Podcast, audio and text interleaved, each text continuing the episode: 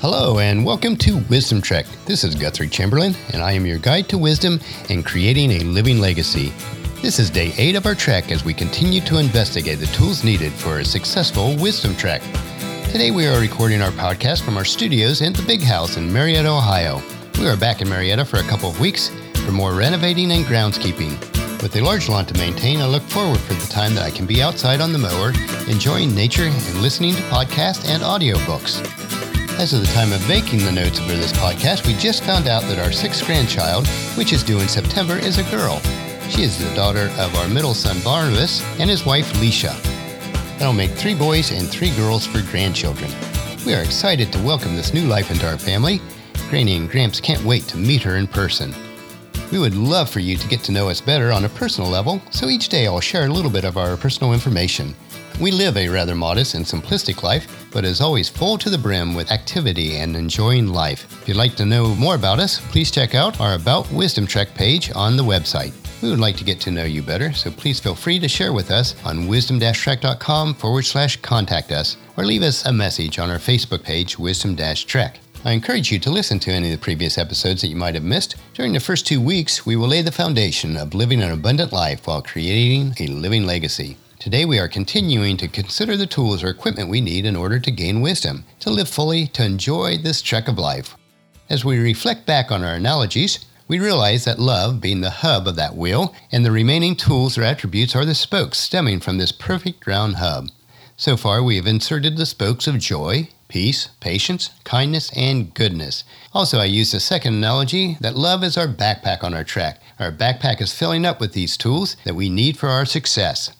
Word pictures or parables help us to learn much easier, so please use the word picture that relates best to you, and I encourage you to work on strengthening these attributes in your life each day. The three remaining spokes of our will, or tools in our backpack, are faithfulness, gentleness, and self control. These attributes are referred to in the Bible as the fruit of the Spirit, and as we cultivate this fruit, it will grow in our lives as we build the foundation to create a living legacy of wisdom, to seek out discernment and insight, to boldly grow where few have chosen to grow before. And in doing so, we will establish the framework in our lives that will truly allow us to live long and prosper.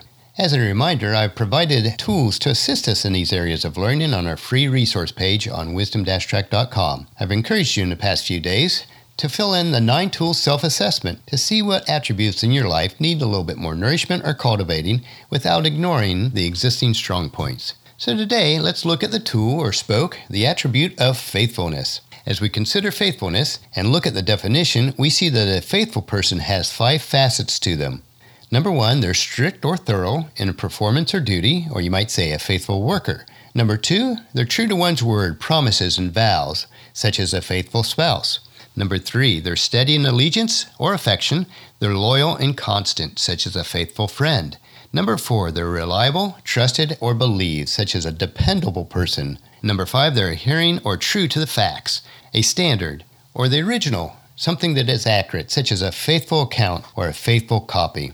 A faithful person has the attributes of faithfulness integrated in every aspect of their lives. Another way of referring to a person who is completely faithful is that person has complete integrity.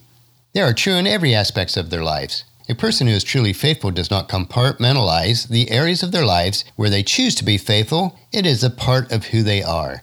Faithfulness also requires that we possess the other tools in our lives. A faithful person should love unconditionally, be full of joy, be peaceful, patient, kind, and good. All of these attributes will manifest themselves in a person that is faithful in all areas of life. As one of my virtual mentors, Zig Ziglar, stated, faithfulness is an attitude. It speaks of the qualities of trust, reliability, and loyalty. We must also understand that a faithful person is not only faithful in the big areas of life, but more importantly, the smallest areas of life. Or it might be said, faithfulness in little things is a great thing.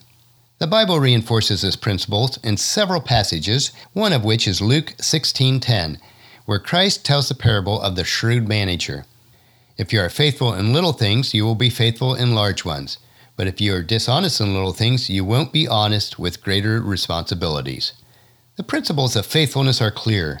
Be faithful in all areas, large and small, and in all situations. Your reputation, your character, and your integrity depend on it. So, how can we learn to be faithful in all areas of life? If we desire to gain faithfulness, then we must take on the responsibility to seek out those individuals whose lives exemplify faithfulness. Other than Christ, there is probably not a person who has ever lived that has been faithful in all areas of life and at all times. But that does not mean that we can't learn from others. Learn from those who are wealthy and generous on how to be faithful with their finances. Learn from those who have been married for many decades on how to be faithful in marriage. Learn from those who have lifelong friends on how to be faithful in friendship. Learn from those who have been successful in business for decades on how to be faithful to their vision. Learn from those who are reliable and keep their words in all areas on how to be a faithful and dependable person. I have observed and learned from many others that have been examples and mentors to me, and by doing so, I've been able to gain much wisdom in the area of faithfulness.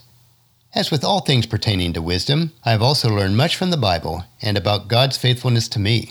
One passage that exemplifies this faithfulness is Lamentations 3, verses 22 through 24, and it reads, the faithful love of the Lord never ends. His mercies never cease. Great is his faithfulness. His mercies begin afresh each morning. I say to myself, The Lord is my inheritance. Therefore, I will hope in him. We see in this passage that God's faithfulness and love for us never ends. While we will never achieve this level of faithfulness in our trek of life, this certainly should be and a primary example that we follow. It is not always easy to be faithful in every area of life, but be faithful anyway. It might be said when faithfulness is most difficult, then it is most rewarding. As with all the spokes or tools that we've looked at, the attribute of faithfulness is a result of the previous attributes being manifested in our lives.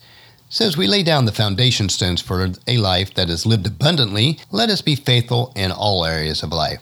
Allow these foundation stones to be tightly integrated and connected. Let us build from the strength of a unified foundation.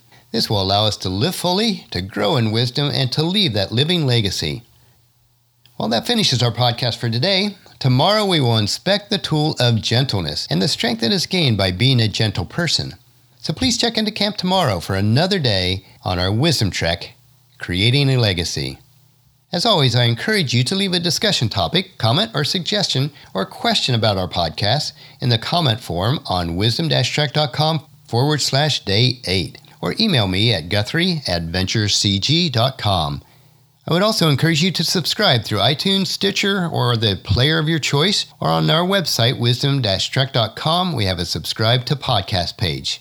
And please leave us a rating on each episode. I know I've mentioned this before, but please leave us a message and spread the word to everyone you know to join us on our Wisdom Trek. We would really appreciate it. And check out wisdom-trek.com for our daily journal, wisdom nuggets, and free resources.